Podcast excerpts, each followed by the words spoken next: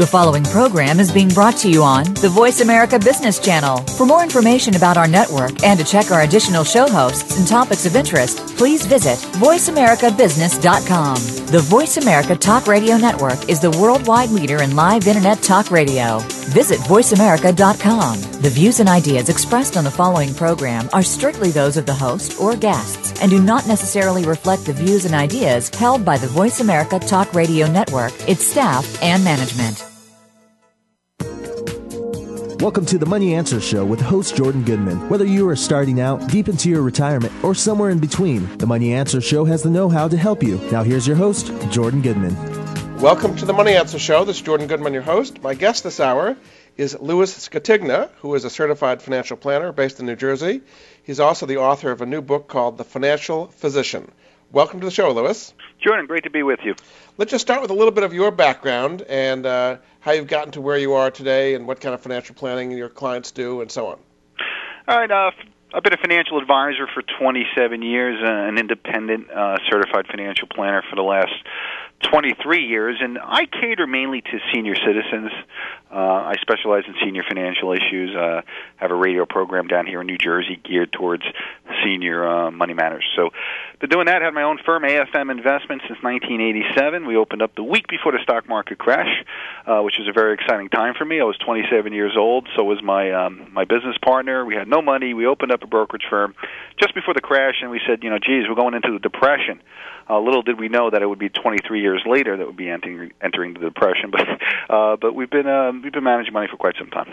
And what is the idea of the financial physician? Why, why do you need a financial physician? Are you a financial physician for yourself? Explain how that works. I use the term the financial physician because I learned early in my career uh, when speaking with clients, if I use medical analogies, they kind of got it a little bit better than using financial terms.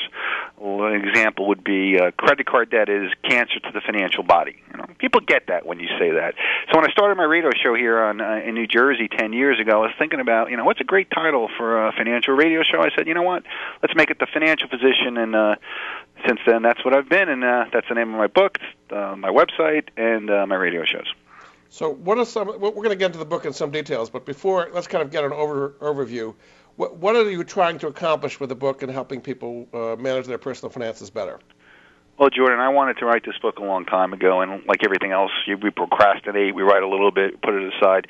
Uh, but after the financial crisis hit a couple of years ago, uh, I realized that we as Americans have lost our way financially. Uh, we've become financially irresponsible. We've become uh, uh, we've had feelings of material entitlement that we need to live rich, and Americans went out and got into hock, into debt, bought houses that were too big for them, new cars all the time, and I I wanted to write a book that would be uh, give people the basics about the proper, responsible way that we need to live now and in the future, because you know good times aren't coming back tomorrow. I mean, the, the last thirty years in America was an illusion. Uh, the prosperity of this country was built on debt and spending. And now that debt's exploded on Americans, we're losing our homes, we're defaulting on our credit cards, and we're not going to go back to that spend money we don't have, buy things we can't afford attitude. So the book gives people a very uh, uh, the smart way to buy cars, a smart way to buy houses, a smart way to live your life. So I think this is the time that we needed to have a book uh, that teaches, especially younger people, uh, the proper way to manage their money, the proper way to live uh, their financial life. You start with uh, a, a chapter about financial illiteracy. What is the state of financial illiteracy these days? There's a lot of states that now have mandated personal finance courses. There's all kinds of literature, curriculum out there. Why are we uh, so financially illiterate with all this education going on? Well, you know, it's the number one reason people fail financially is just not understanding money. Uh, and, you know, although some school districts now are starting to institute personal finance in high school, it's still uh, very few and far between. Uh, it's been one of my big um, campaigns is to try to get uh, New Jersey here schools to, to carry personal finance courses, and uh, I believe it should be mandatory that uh, for at least two years in high school, junior and senior year, uh, you should pass a personal finance course to be able to graduate. I mean, we teach our kids all kinds of information in, in school that they'll never use the War of 1812, you know, chemistry, things that they're never going to use, but we don't teach them how to balance a checkbook, how credit cards work, how finance works, so what a mortgage is, what a mutual fund is, how taxes work. And we send our kids out into their financial life with absolutely no knowledge. Then they wind up going to college, and the first thing they they see when they enter the campus is a kiosk trying to get them to sign up for credit cards. And then the average uh, college kid graduates with eight thousand dollars in credit card debt, and we start off on the wrong foot from day one, and many of us never get out uh, from under the eight ball. So it's real important that we teach our children, not only in school but in our own households, what money uh, what money is, how to save money, how to invest money, how to avoid debt, what's good debt, what's bad debt. And uh, I started sitting down with my own children uh, when they were about twelve, thirteen. And I remember sitting down with my son and going over all the bills with him. And his eyes were just like he couldn't believe how expensive it was to live. Because a 12 year old, $100 is all the money in the world. When I showed my son my $500 electric bill, I mean, he just couldn't believe that that was just for one month. Uh, and he started to understand why dad tells him to turn off the lights when he comes out of his room. So we need to teach our kids about money in school, and we also need to teach them about it in the house. You talk about the vital signs of uh, financial literacy. What are some of the vital signs uh, that people should look at? Well, number one, if, if you're entering into uh, financial transactions, a mortgage, car loans and things, and you don't know what you're doing. You're just letting somebody tell you what to do. Uh, then you're financially illiterate. If you walk into a brokerage firm and you say, you know, I, I have fifteen thousand dollars I want to invest, and you do just whatever the person tells you to do because you don't know any better, uh, then you're financially illiterate. If you go to your accountant and you just drop all the tax stuff and you don't sit down with them and talk about the tax situation, uh, then you're financially illiterate. So these are the vital signs showing that that you need to do something about it. And what do you need to do? You need to educate yourself. Uh, there's a tremendous number of resources available to us. Uh, certainly, the tremendous amount of personal finance books, from the ones that you've written uh, to the ones that I, to the one that I just wrote, uh, as well as websites, blogs, uh, uh, financial news sites to read. If we want to become financially literate, uh, the internet allows it uh, to become quite easy. And a lot of community colleges now uh, teach uh, personal finance courses uh, uh, just for the average community that you can go and, and learn the basics about money. So that's what we need to do if we're going to succeed financially. You've got a section here about uh, keeping up with the Joneses. Uh, is that is that still happening today, or people have kind of scaled back their expectations to keep? Nah, up they scaled back their expectations, uh, thankfully. But I think the you know main reason we got into the the problem that we're in now financially is because we wanted to keep up with our neighbors. You know, we saw they had new cars every three or four years. Well, we we wanted a new car every three or four years. We saw people buying McMansions, you know, these big homes. Well, we wanted to have a nice home, uh, and we would go into debt to do that.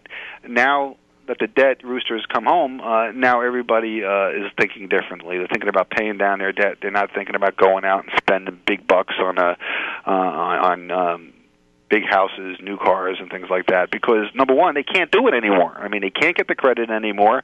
They can't pay the debt they already have, and in many cases, uh, they've lost their jobs. So, thinking about keeping up with the Joneses, that kind of attitude, uh, I think that's gone away for a while, and that's a good thing. You say that the financial crisis has been a wake-up call for a lot of people. How do you see your clients uh, handling the current situation differently than when uh, the economy was much better? Well, number one, uh, again, as I said before, they're they're not looking to buy those big expensive items anymore. I mean, we're going to start keeping our cars uh, for five, six, seven years, or until they break. That's a funny thing. I, I I mentioned in the book that when, I was a kid, uh, and I, I guess when you were that you know that age, uh, right around 1969, 1970. My parents bought a car. It was a new car in 1966. They bought a Ford station wagon.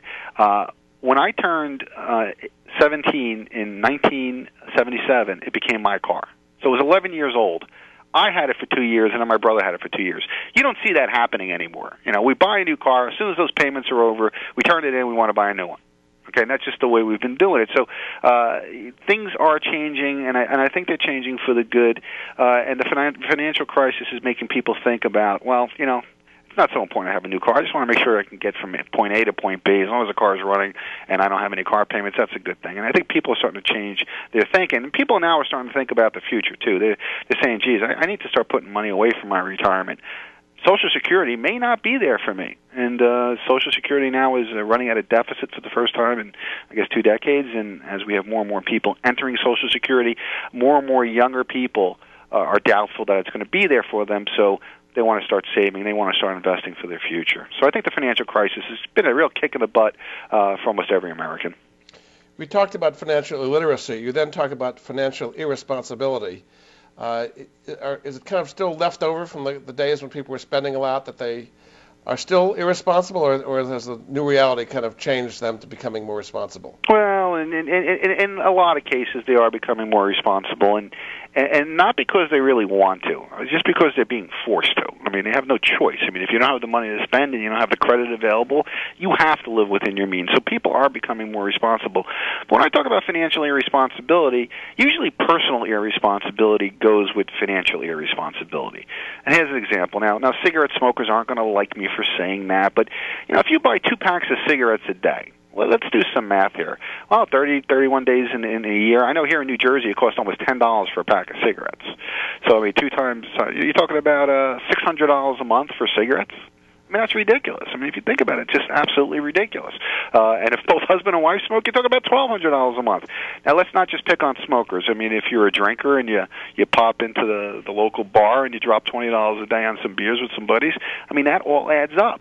If you're a gambler, you know, any vice that we have, you know, it, it, I know there's exceptions to the rule, and people listening to me now, I'm going to say, hey, I'm not like that. But as a financial advisor for 27 years, I found that people who smoke cigarettes really rarely have a net worth or any significant net worth because they smoke cigarettes. And it's not really because all the money's going to cigarettes. It's because it's just an element of personal irresponsibility uh, that transcends everything that they do, including financial. So, uh, you know, we got to be financially responsible. We got to be personally responsible. And you know, look, not only does buying, spending money on booze and cigarettes uh, uh, affect your financial health, it affects your physical health as well. So uh, it would be smart for all of us to try to live uh, cleaner lives, and, uh, and and that will transcend into our finances as well what are some of the specific steps you talk about to become financially responsible? Well, the first thing you want to do is just look at how you live. Uh, look how you live every day, how you spend money. I tell people you should walk around with a pad, a small pad in the back pocket, uh, and a pen, and every dime that you spend for a month, you write down. Because we could sit down and you know write all of our bills out and see what our fixed expenses are and what we pay every month, but it's those cash money that we spend every day. You know, those those cafe lattes add up. Uh, going out to eat a lot adds up. Going for convenience stores or or fast food, all this money goes out of our lives. So if you if you walk around and you and you have a pad in your back pocket and you write every single dime you spend for a month, I think that people uh, would get a, an awakening and realize that they're being totally irresponsible with the way they're spending money. Think about bringing lunch to work every day. Just do the math. Figure out how much it costs to buy a pound of cold cuts and a loaf of bread uh, that'll feed you for five business days versus how much you're going out and spending by walking out and buying fast food or going to a diner or a restaurant. Uh, if you're eating out to dinner two, three times a week, well, think about what would happen if you made it one a week or maybe once every other week. How much money can you save? How much money can you free up to redirect into other areas of your life like debt or savings? Okay, we're going to take a break. Uh, this is Jordan Goodman of the Money Answer Show. My guest this hour is Louis Scatigna, who's a certified financial planner, author of the new book, The Financial Physician. We'll be back after this.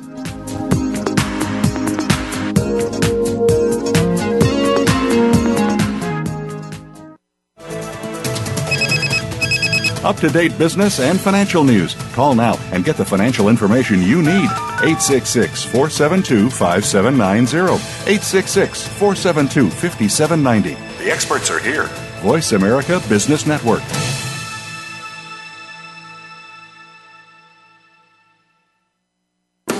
Are you ready to go green? You've asked, and we've heard you. Voice America presents the Green Talk Network. Environmental topics are at the forefront of our society, and the Green Talk Network is here to keep you up to date on the latest trends and new innovations for the eco conscious lifestyle. We'll help promote a variety of ideas on the environment, from global warming issues to how you can become more eco friendly in your daily activities. Be a part of the solution, not the problem. Visit the Green Talk Network page on voiceamerica.com and tune in to help spread the green.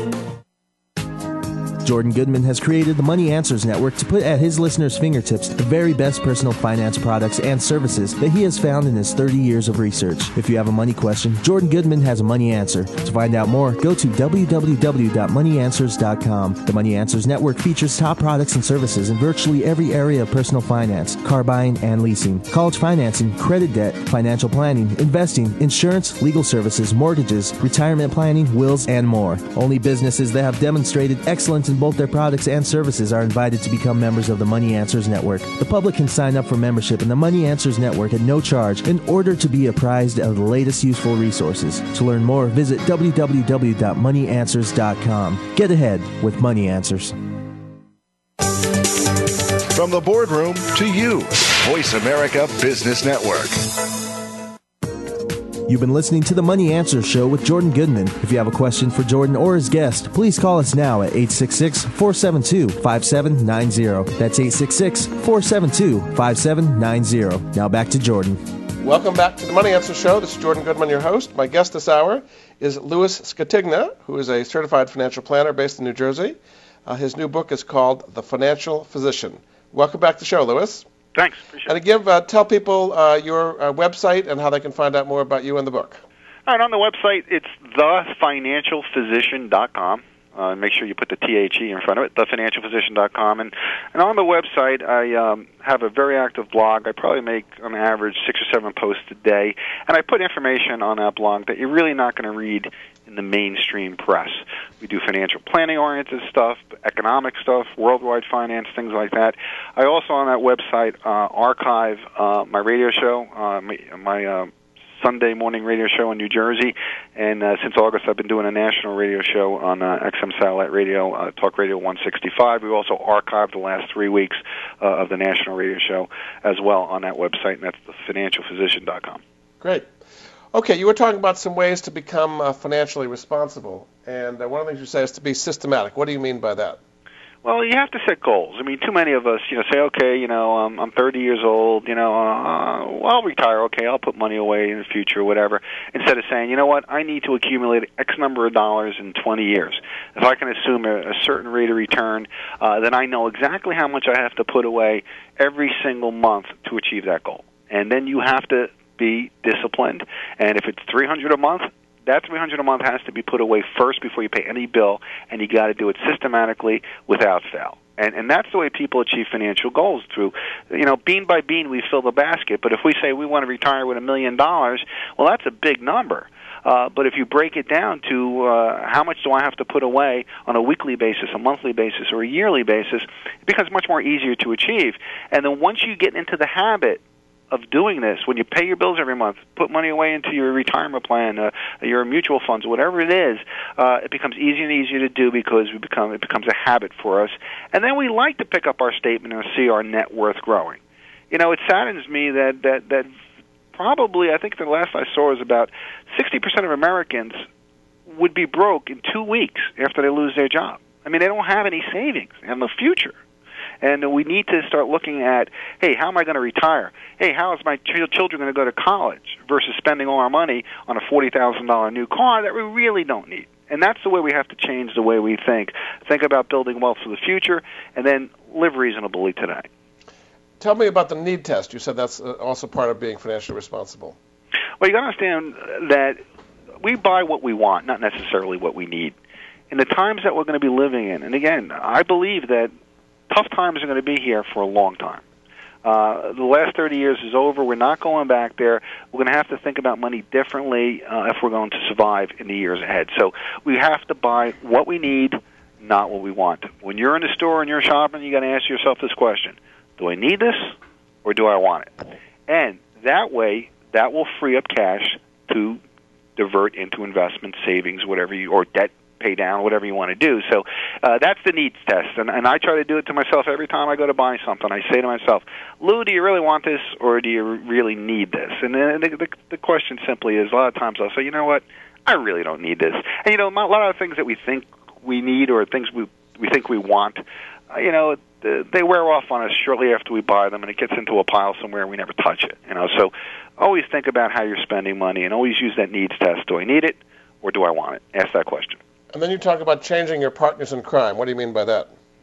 Well, if you're whole, if you're hanging around with people who are financially irresponsible, personally irresponsible, you know you're going to be that way. You know, my dad always said to me, you know, because I could tell everything about you by just seeing your friends, and that's true about financially. If we're hanging around with, with, with financial losers, uh, those who spend every dollar that they make don't save any money, you're not going to probably be the guy that's going to be different than them.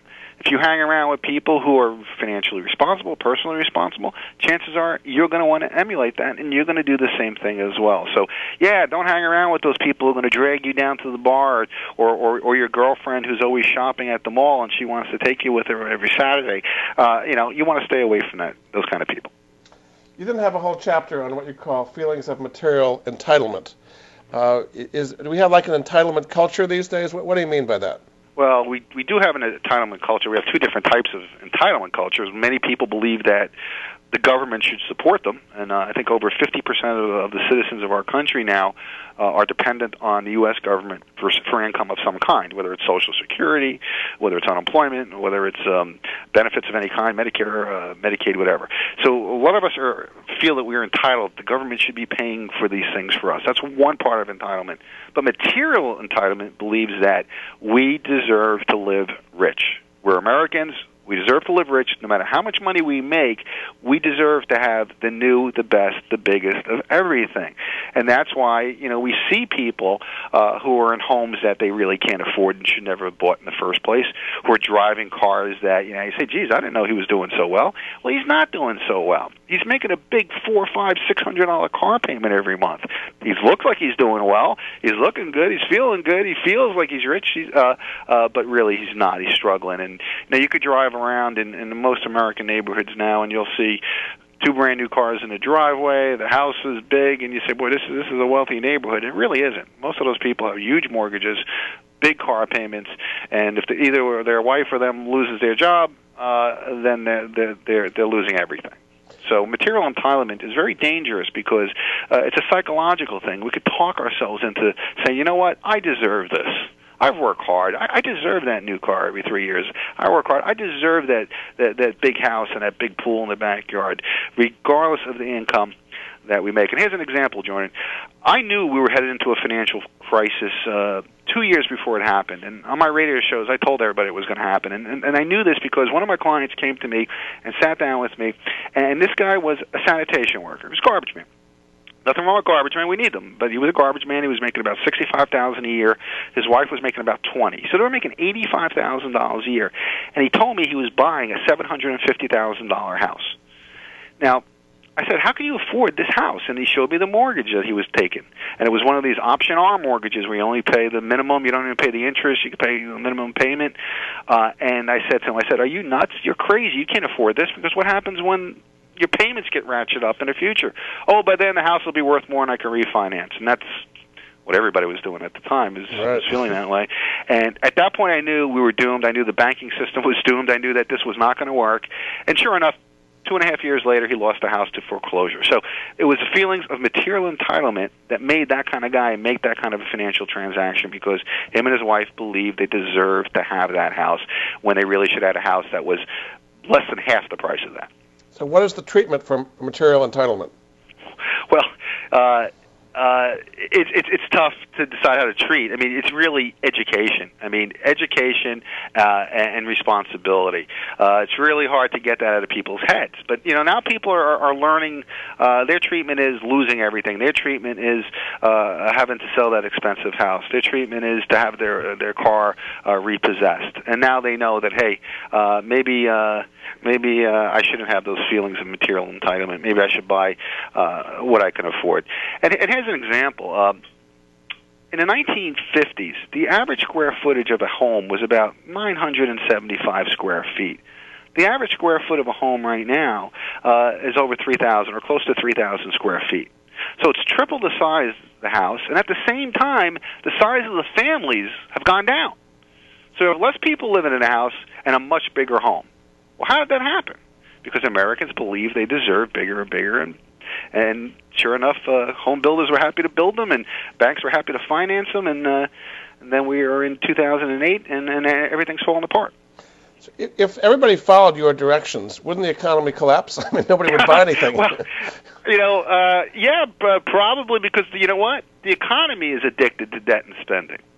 And again, that's why I say the prosperity uh, of the 80s, 90s, and, and, and 2000 uh, was an illusion. It was built on debt and spending, and it really uh, needed more and more spending. The consumer had to buy more and more and more, and that's why the economy has collapsed. Is because it is so consumer driven uh, that the consumer is pulling back because they have to. Either they don't have a job, they can't make their debt payments.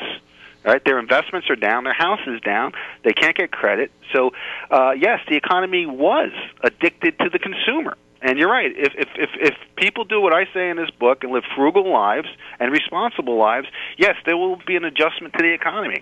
There'll be an adjustment to home prices, uh, but it's necessary for the survival of our country because it was not sustainable. We we couldn't keep going in debt uh, like we have been. I mean, the family debt is higher than it's ever been, and you know it gets to the point of where you just can't can't hold any more debt, and uh, and in many cases you're defaulting on that debt. And that's why I think the economy's got a long way to go before it improves, because consumers are uh, up to their eyeballs in debt, defaulting on it like crazy. We still have a whole bunch more foreclosures to come in the years to come, and. Uh, and it's going to be a painful adjustment. Uh, but five years from now, ten years from now, uh, the way the average family lives is going to be totally different uh, than the way we've lived the last 20 or 30 years. Totally different. Seems like the private houses. sector. We're going to keep our cars 10 years.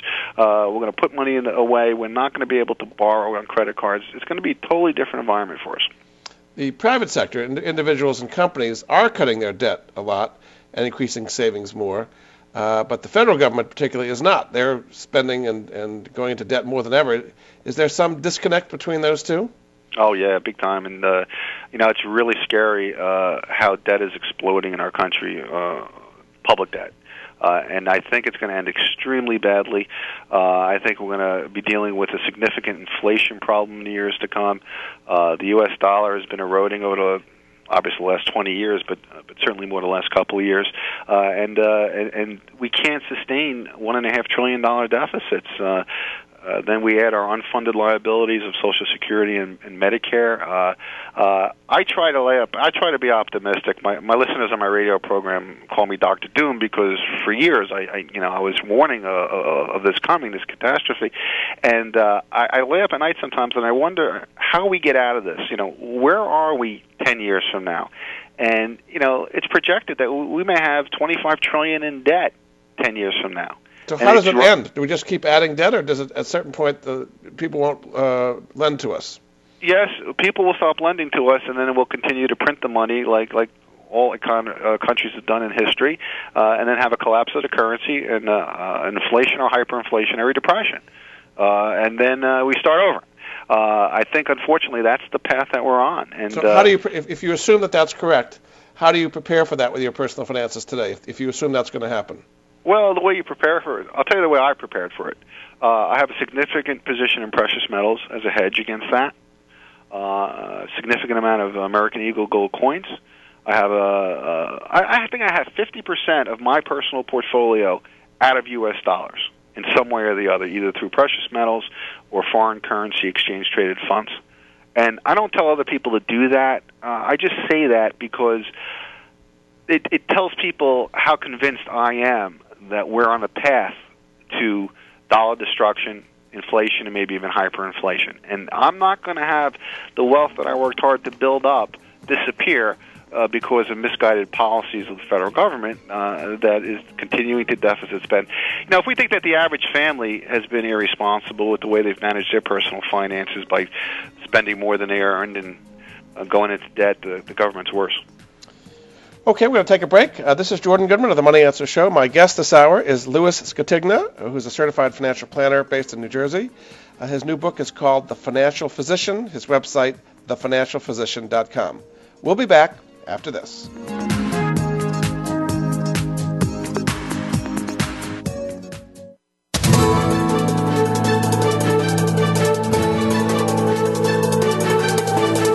Market's up or down, or if you're looking to improve your portfolio, our experts are ready to talk to you. Call now, toll free, 866 472 5790. That's 866 472 5790. Voice America Business Network.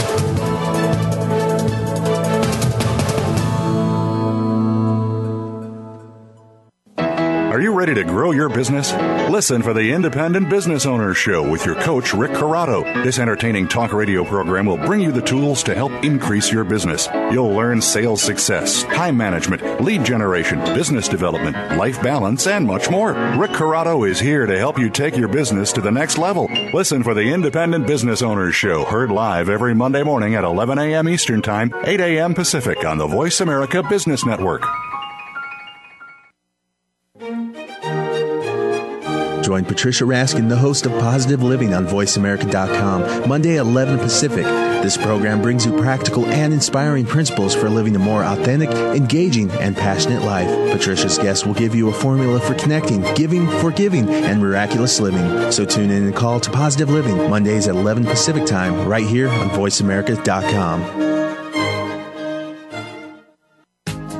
Jordan Goodman has created the Money Answers Network to put at his listeners' fingertips the very best personal finance products and services that he has found in his 30 years of research. If you have a money question, Jordan Goodman has a money answer. To find out more, go to www.moneyanswers.com. The Money Answers Network features top products and services in virtually every area of personal finance, car buying and leasing, college financing, credit debt, financial planning, investing, insurance, legal services, mortgages, retirement planning, wills, and more. Only businesses that have demonstrated excellence in both their products and services are invited to become members of the Money Answers Network. The public can sign up for membership in the Money Answers Network at no charge in order to be apprised of the latest useful resources. To learn more, visit www.moneyanswers.com. Get ahead with Money Answers.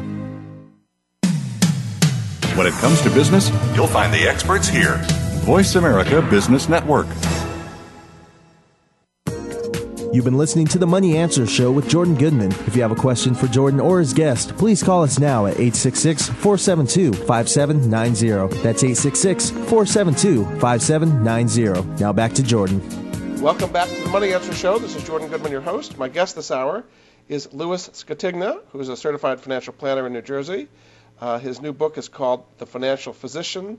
Uh, his website is thefinancialphysician.com. Welcome back to the show, Louis. Oh, it's great to be with you, Jordan.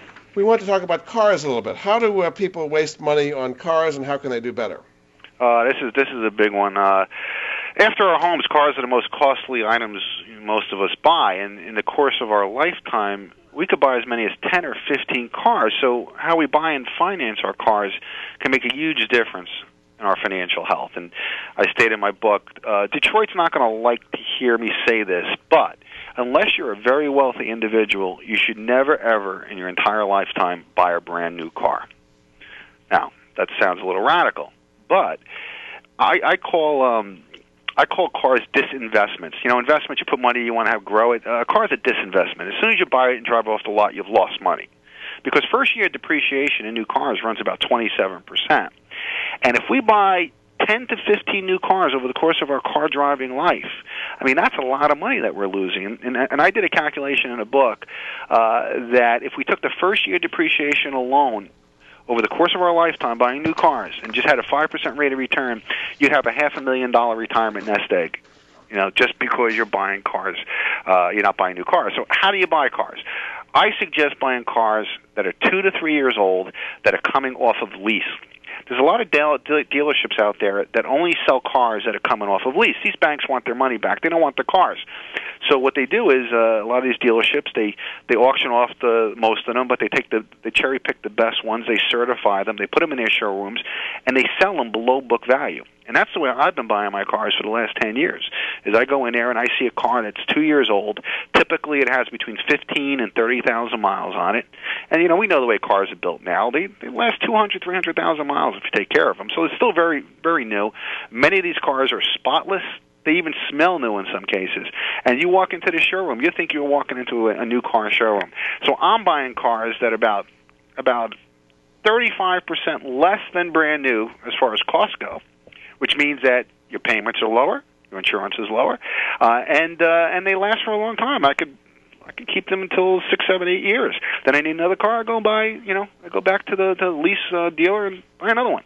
And these are becoming more and more popular. These uh, these dealers, they're called uh, auto lender liquidators. Uh, and uh, if you do some research, you'll find them in your area. And uh, there's no haggling. You walk in there, you look at the sticker on there, and it says NADA book value. They tell you the number, and typically they're selling these cars five hundred to a thousand dollars below book value, and you're getting yourself virtually a brand new car, uh, but it's costing you about 65% the cost of a new one. So that's the way to buy cars. Buying new cars is really, really stupid uh, and really adversely affects your financial health. You have some things about other things not to do. You don't like leasing, for example. Why do you Le- not like leasing, unless you're a business person who and can write these leases off, uh, leases are the most expensive way to buy a car. Why? Because you never have any equity in a car. Uh, you, you know, people lease because the payments are lower, but you're always paying a car payment uh, because once that lease is up, you have no car. You have nothing to trade in. You have nothing to drive, so you have to go out and either lease a new car or go buy a new car. So you have perpetual car payments.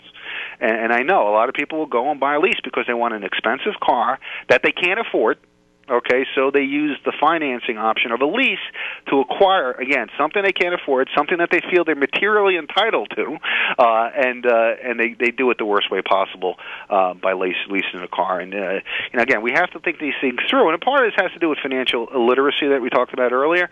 They just don't know the right way to go about this, how to crunch numbers, how to how to figure out the financing options that are available to them.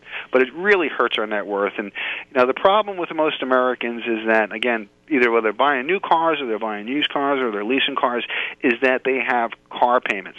And they have significant car payments. An average family that I see has probably six hundred to eight hundred dollars a month in car payments.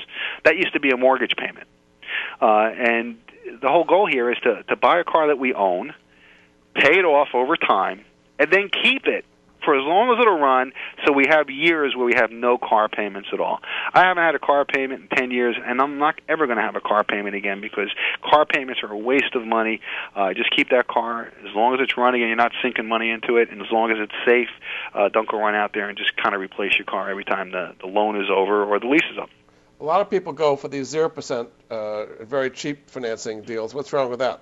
Nothing. I I, I agree 100%. If you're um, you're going to buy a car and you can get again, you only get these zero percent financing deals on new cars, and I'm against new cars to begin with. But if you're going to go out and buy a new car, uh, and the dealer's going to offer you zero percent financing or 1.9 percent, uh, it's free money it makes absolutely no sense to take your money uh, that's invested or earning interest or whatever, and then go take it and buy a car when the gov- when the car company will give you uh, a loan uh, at zero percent interest. And you know, right now Toyota's I think it's got a five year zero percent interest loan on, on new cars. And again, here I am selling Toyota new cars, which I don't want people to buy in the first place. But here's an example of where uh, it would make absolutely no sense uh, to use your own money to buy that car uh, when Toyota's giving you free money over five years.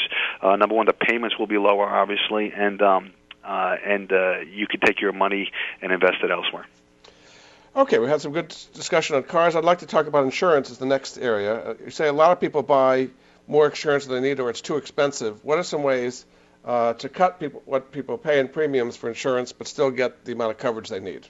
Well, that's right, Jordan. Uh, about 10 to 15 percent of our budget goes towards insurances of some kind: life insurance, homeowners insurance, car insurance, and health insurance. So uh, it's, it's a big part of our financial life. And what we need to do is make sure that we have the right coverage. Number one, all right, and then at the right cost. Well, here's an example. Suppose uh, we need to get some life insurance. Just got married, we have a little kid, you know, and we need to insure our lives. Well, if you go out and you buy a whole life policy, and your budget is, let's say, let's say your budget is two hundred dollars a month. Okay, uh, you go buy a whole life policy. You're probably going to get like a hundred, hundred and fifty thousand dollar policy for that amount of money. And you know what? A hundred thousand dollar life insurance is not enough for a young family. It's just not. But if you took that money and you bought a term policy, well, you could buy five times the death benefit maybe even more than that. So you'll have a half million dollars in insurance, right, when you're young versus a hundred thousand dollars. So that's just using your money properly, getting the right coverage and at the right cost. And when I see new clients, especially younger clients see me, they typically were sold a whole life policy because life insurance agents get paid more to sell whole life policies, so they push them a lot. And uh, I find out that you know they have a hundred thousand insurance, and it's cost them a lot of money uh, when they could have five times the amount of coverage uh, for many times less money than they're paying now. So it's all about having the right coverage, whether it's health insurance, life insurance, car insurance, whatever it is. Also, a way to get your costs down is to understand what insurance is. Insurance is to protect you against a catastrophe of some kind, a financial catastrophe or your home burning down or something. So you want to have high deductibles. You want to incur some of that risk yourself. Um, you take car insurance. If you take a thousand dollar deductible on a car insurance, obviously the premium is going to be lower than someone who takes a two hundred dollar deductible. Same is true of health insurance. If you take higher co-payments and higher deductibles, yes, somebody has to come out of your pocket when you go to the doctors or you go in the hospital. That's fine. But you want to protect yourself against the catastrophic expenses of having an operation or, or, or being seriously ill or something like that, and that's where the health insurance will step in. So we can easily cut 20 to 25 percent a year of the amount of money that we spend on different insurances by just taking higher deductibles and looking into the different policies that are available to us. Let's talk about the health insurance area because it's about to change dramatically with the new health insurance law. Uh, what would you re- recommend for somebody who today say they're younger and relatively healthy but do not have any health insurance, based on what's coming, what kind of move should they make? Well, you have to have health insurance. Period. Okay. Now, I mean, if you're single and you don't have many assets, and you say, you know, uh, look, if I get sick, you'll take care of me, Medicaid or whatever. All right. You know, you want to do that until uh, health insurance is mandated on you. That's fine. Uh, but uh, I believe everybody needs to have at least the basic amount of health insurance. Uh, you want to take high deductibles and, and everything else to keep the cost down, but you got to get insurance because even if the government covers you through Medicaid, you know, you're not going to get the same kind of treatment. Uh, that you would if you had your own health insurance. So, yeah, there's going to be lots of changes to health insurance. I think uh, many of us still don't really understand what those changes are going to be. Uh, I've been uh, looking into the bill for two weeks now, and I still don't fully understand it because it's voluminous. It's 2,700 pages or whatever it is. Uh, but uh, uh, I think there's going to be uh, significant changes into into medical care, health insurance in the years to come, and uh, and I don't think I, I fully understand how to advise people right now because I don't fully understand uh, what the health reform package really means to each individual. You, now, you we do know that we have to get health insurance. It's going to be mandated to us uh, in 2014. Uh, how we get it and what's going to be available to us, uh, I think that's questionable at this time. So for somebody between now and 2014 uh, should they just get a high deductible policy, or what kind of uh, health insurance coverage? You said they should have to have something, but 50 million people have no health insurance whatsoever. So, as a basic kind of thing, what should people do if they're on their own, don't have a company offered plan? Yeah, you you want to get a very cheap HMO uh, with high deductibles, high copays, just to protect you against the, the catastrophic situation that may arise. Uh, you have to do it. Uh, it's just unavoidable. Uh, and the problem that we have with health insurance right now is that so many people have lost their jobs, and they counted on their employer's health insurance uh, to, to to cover them. Now, one good thing the government has done is the the COBRA program has really protected people, where the government's uh, subsidizing 65 percent of the premium. So if you, it was co- if it was costing you uh, your employer a thousand dollars a month uh, to insure your family uh, through Cobra, it's only going to cost you three hundred and fifty a month. All right now, so now for somebody out of work, three hundred fifty a month is still a lot of money, but the health insurance is going to be one of the first things that you pay, especially if you have a, a family. You have to be able to protect them. So yes, I would get a high deductible, high copay, basic HMO policy. Uh, and and then if uh, things get better, you get hired again. Then you can uh, get uh, more of a Cadillac plan. But right now, it's just the basics. So, without going into the details, well, we have to take a break. I'm going to come back after this. Uh, this is Jordan Goodman of the Money Answer Show. Uh, my guest this hour is Louis Scatigna, who is a certified financial planner uh, based in New Jersey. Uh, his uh, book is called The Financial Physician. Uh, his website is thefinancialphysician.com. We'll be back after this.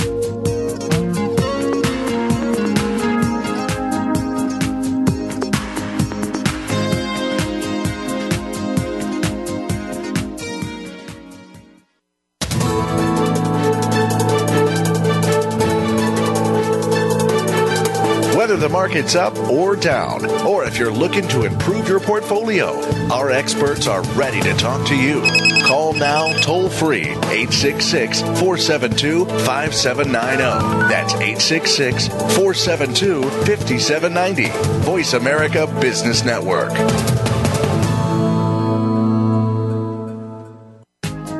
Jordan Goodman has created the Money Answers Network to put at his listeners' fingertips the very best personal finance products and services that he has found in his 30 years of research. If you have a money question, Jordan Goodman has a money answer. To find out more, go to www.moneyanswers.com. The Money Answers Network features top products and services in virtually every area of personal finance, car buying and leasing, college financing, credit debt, financial planning, investing, insurance, legal services, mortgages, retirement planning, wills, and more. Only businesses that have demonstrated excellence in both their products and services are invited to become members of the Money Answers Network. The public can sign up for membership in the Money Answers Network at no charge in order to be apprised of the latest useful resources. To learn more, visit www.moneyanswers.com. Get ahead with Money Answers. When you were young, did you feel free to daydream? Were you full of questions such as why, how, and what if? Did you allow yourself to be carefree, to dance and sing? Did you create just for fun? Want to feel that way again? Reclaim your natural curiosity and creativity with Dr. Carol Stalcup on Stargazing Stories, sparking your creativity.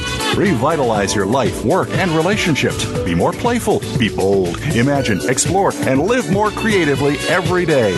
Tune in Wednesdays at 11 a.m. in the East, 8 a.m. in the West on Seventh Wave Network. Are you ready to talk football with the greatest wide receiver player and coach in NFL history? Tune in to Wide Open with Andre Rison. Andre is ready to talk to you and give his thoughts on the sport. There'll be celebrity guests, coaches, players, artists, and more. He'll go beyond the game with a look from the coach's point of view and feature a high school player each week. Tune in to Wide Open with host Andre Rison, featured Thursdays at 6 p.m. Eastern Time, 3 p.m. Pacific Time on the Voice America Sports Channel. When it comes to business, you'll find the experts here. Voice America Business Network. You've been listening to the Money Answer Show with Jordan Goodman. If you have a question for Jordan or his guest, please call us now at 866 472 5790. That's 866 472 5790. Now back to Jordan. Welcome back to the Money Answer Show. This is Jordan Goodman, your host. My guest this hour is Louis Scatigna, who is a certified financial planner in New Jersey. Uh, his newest book is called The Financial Physician. Welcome back to the show, Louis. I'm having a good time being with you today on your show. Glad to Thanks, do it. Jordan. We uh, want to talk a little bit about the failure to understand financial psychology. What, what are some of the things people don't understand about their psychology, and how does it affect that uh, their use of money? I tell you, uh, nothing more than money makes people irrational. I mean, it's not love, politics, religion. It's money, and and the way we think about money affects the way we handle money, the way we invest. Uh, and there's two different attitudes people have about money. Now, I've been a financial advisor for 27 years, so I've had literally thousands of appointments.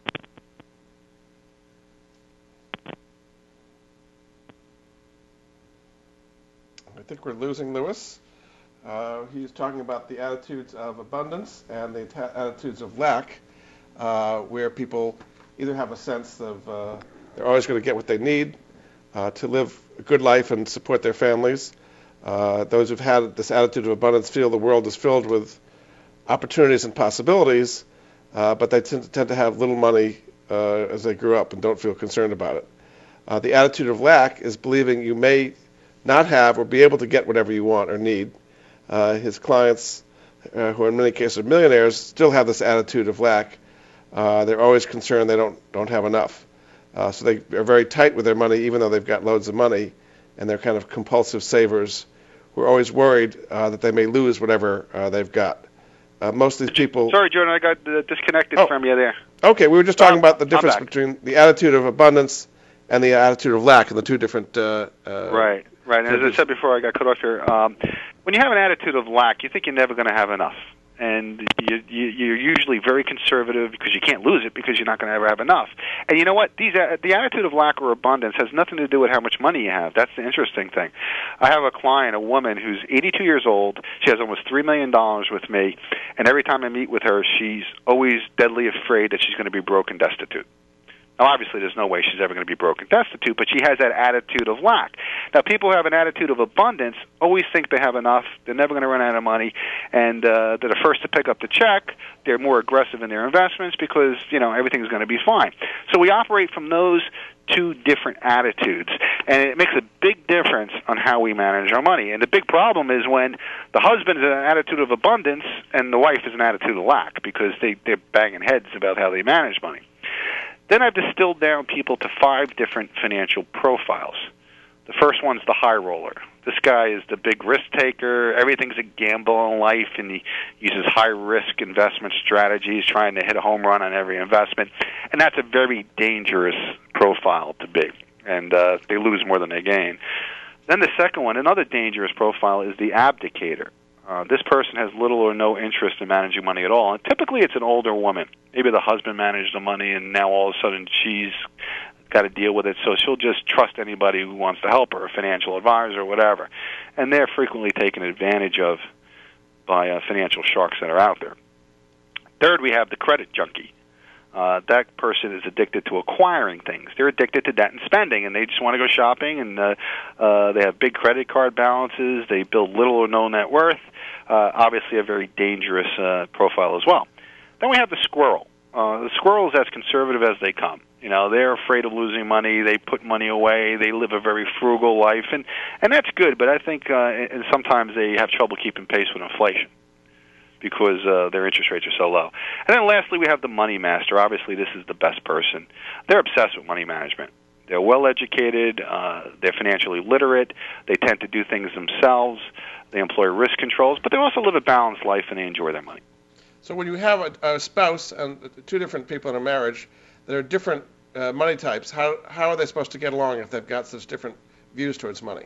Uh, it's very difficult. And this is the kind I, I believe that you know husband and wife, unless it's a late marriage, uh, money should be pooled and they should manage it together. And I always say both you and your honey should manage the money. You should sit down together and deal with bills together and everything else. But when I have clients who are opposites, I say, look, let's divide the money. Let's have some money in your name, some money in your name, and now we're going to have some very conservative investments for you, and you, you could be more aggressive.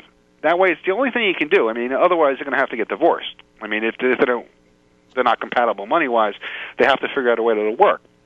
And so I find that that works very, very well. You're you're the referee between them in some cases. Oh, many times uh, I'm the referee, uh, or I, maybe I don't want to be, but they throw it on my table and say she wants to do this, he wants to do that. Before I know it, I'm a, uh, I'm a marriage counselor. Uh, but a lot of what we do as financial advisors is therapy. I call myself a financial therapist. A lot of what I do is psychological.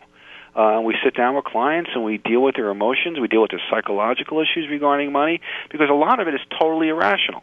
Uh, just this morning, I had a, a, a client, a widow, uh, that was so deathly afraid of being broke. Her husband just died, uh, but she has over a million dollar net worth. And I said to her, I said, Doris, there's no way that you're going to outlive your money. You know, you're 80 years old. You have enough money to generate the income to pay your bills, and she's ready to, to, to fire the woman who cleans her house because she felt she didn't have enough. While she didn't have any financial training, her husband didn't keep her involved in the finances, and she just didn't understand and was totally irrational about it. So you know, it's it's real important that we we get financial therapy when we feel that we're irrational about our money. So, what is the treatment for financial, sp- uh, you know, spats between spouses? I guess you might say. Well, the key here is is communication and, and working together. Too often, one spouse manages the money and the other spouse is left out, and that spouse will sabotage the other spouse, not necessarily on purpose, but by not being engaged in the finances, they'll be out there spending when the you know the other spouse is trying to pay the bills. So the whole idea is to try to work together. And I state that every couple should find a, a quiet time once a month, sit down together, go over each bill together, and pay it together. Write the check. Talk about how you can get that bill down. As an example, the, the electric bill, it's five hundred dollars a month. You say we'd love to. I'd like to get this down a hundred dollars. Let's get it to four hundred dollars next month. Let's do everything we can to do it. Now we're on the same team. Now we're accountable to each other. We're both going to be turning off the lights and putting the heat down because when that electric bill comes next month, we're going to open it together, and we're going to be thrilled if we achieved our goal and we're down a hundred dollars. So again, it's it's accountability to each other and motivation to each other. The same is true of our credit card bills. We want to go through everything we spent on that credit card. What's the interest rate? How can we get that balance down an extra hundred dollars this month? All right, this is what we're going to do. You know, we usually go out to eat every Friday. We're only going to go out to eat two Fridays this month. We're going to take that extra $150 uh, that we spend on those days, and we're going to plow it towards the balance of the credit card. Again, we're a team. We have a goal. We have accountability. Accountability. Very good. Well, it's really been fascinating. Uh, again, if you want to find out more, Louis's website is thefinancialphysician.com. Uh, his website uh, is that, and his book is called The Financial Physician. We just had a small amount of uh, sense of what's in that book. Lots of uh, very helpful financial advice uh, for people out there. Thanks so much for being on the Money Answer Show, Louis. Jordan, I really had a good time. Thanks for having me. Thank you, and we'll be back again with another edition of the Money Answer Show next week. Goodbye for now. For joining Jordan Goodman and the Money Answer Show. If you have a question for Jordan, please visit his website at www.moneyanswers.com. And be sure to tune in every Monday at 12 p.m. Pacific Standard Time right here on Voice America Business. See you next week.